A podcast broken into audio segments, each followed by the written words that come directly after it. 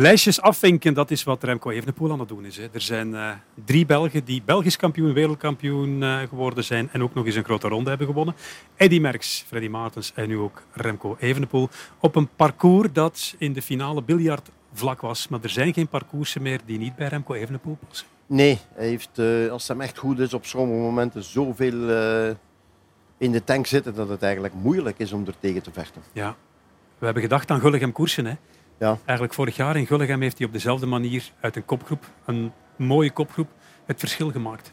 Wel, mocht het hier, uh, hoe zou ik het zeggen, mocht Segaard niet onmiddellijk gereageerd hebben, het zou, het zou van hetzelfde geweest hebben, denk ik. Hij was -hmm. perfect bekwaam om 20 kilometer alleen te rijden. Ja. Uh, het is een zware koers geworden omdat Jumbo-Visma de koers zwaar gemaakt heeft in de heuvelzone.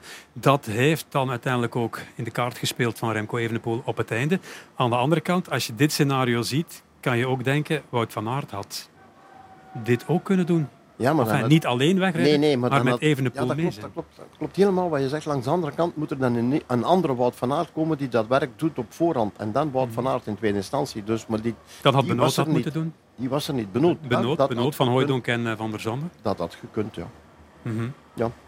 Achteraf bekeken het interview wilde Wout toch wel graag kamp- kampioen van België worden. Ja, het was, het was geen doorgedreven training. Nee. Als je rijdt, wil je kampioen worden, wil je die titel pakken.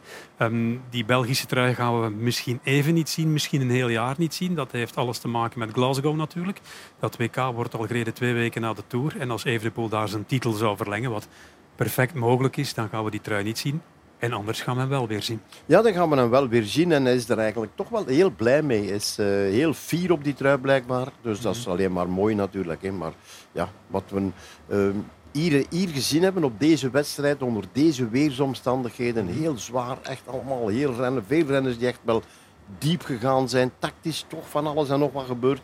Eigenlijk een heel mooi kampioenschap van België gezien. Ja. Eh, De ploeg die zijn kampioenschap compleet gemist heeft, is Alpes in de. Ja. En Nochtans, in het begin van de koers, goede situatie. Meurisse mee, Jimmy Jansen mee, Gianni Vermeers mee. In die kopgroep van 15 oorspronkelijk. Dan rijden er 11 weg, is er maar eentje meer mee, Gianni Vermeers.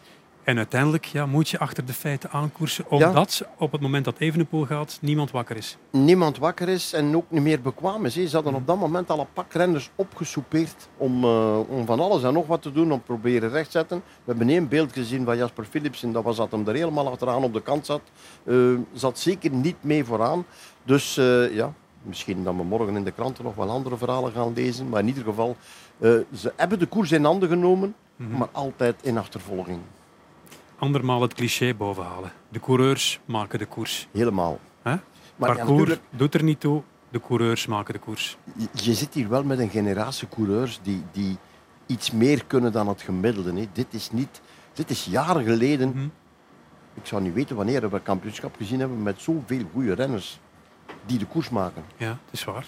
Eh, je mag het wierookvat bovenhalen voor Alex Segaard. Ook. Ja, maar dat- daar zijn er eh, hier duizenden voor mij natuurlijk.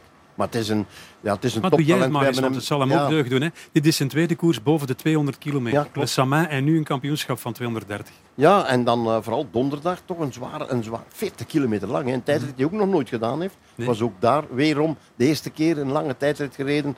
Dus ja, het is een talent, het is een talent. Maar dit is toch weer al, dat schep je er bovenop laten zien tot wat hem allemaal eh, in staat is.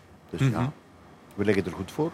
Ja, het is waar. Dat zei Evenepoel ook. Hè. Die tijdrit van donderdag die zat in mijn benen. De eerste twee uur van de koers was ik zo slecht dat ik met moeite kon volgen.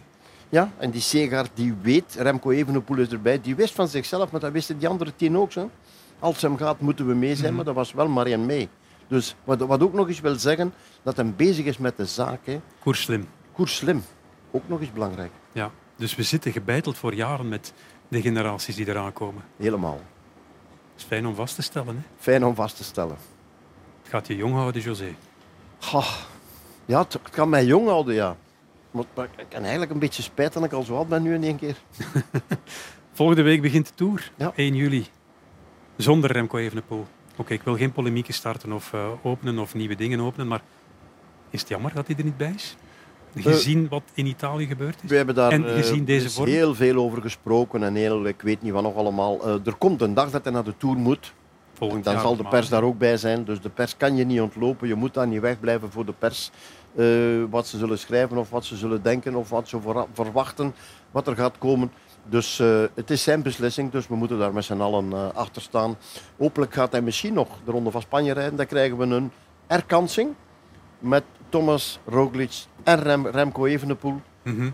En ondertussen is er al een WK geweest. Ja, en dan komt daar ook een Ayuso bij, dus dat zou een uh, heel boeiende Vuelta kunnen opleveren. Maar op de dag dat de Ronde van Frankrijk van start gaat, volgende week op 1 juli in Bilbao, zal uh, Remco Evenepoel in Schepdaal en omgeving fietsen.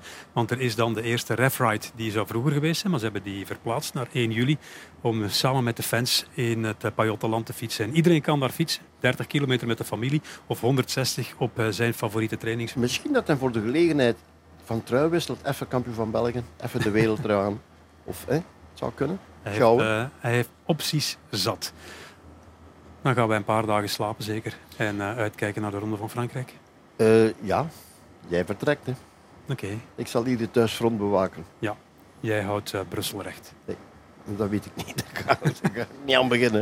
Ik wens je heel veel plezier, José, ja, de komende drie weken uh, met de Ronde van Frankrijk. Wij vertrekken inderdaad donderdag richting Bilbao om vanaf zaterdag te openen met Vive le Velo. Heel graag. Tot dan. Ik zou Tot dan. klinken, maar dat kan niet. We hebben geen glazen. Nee.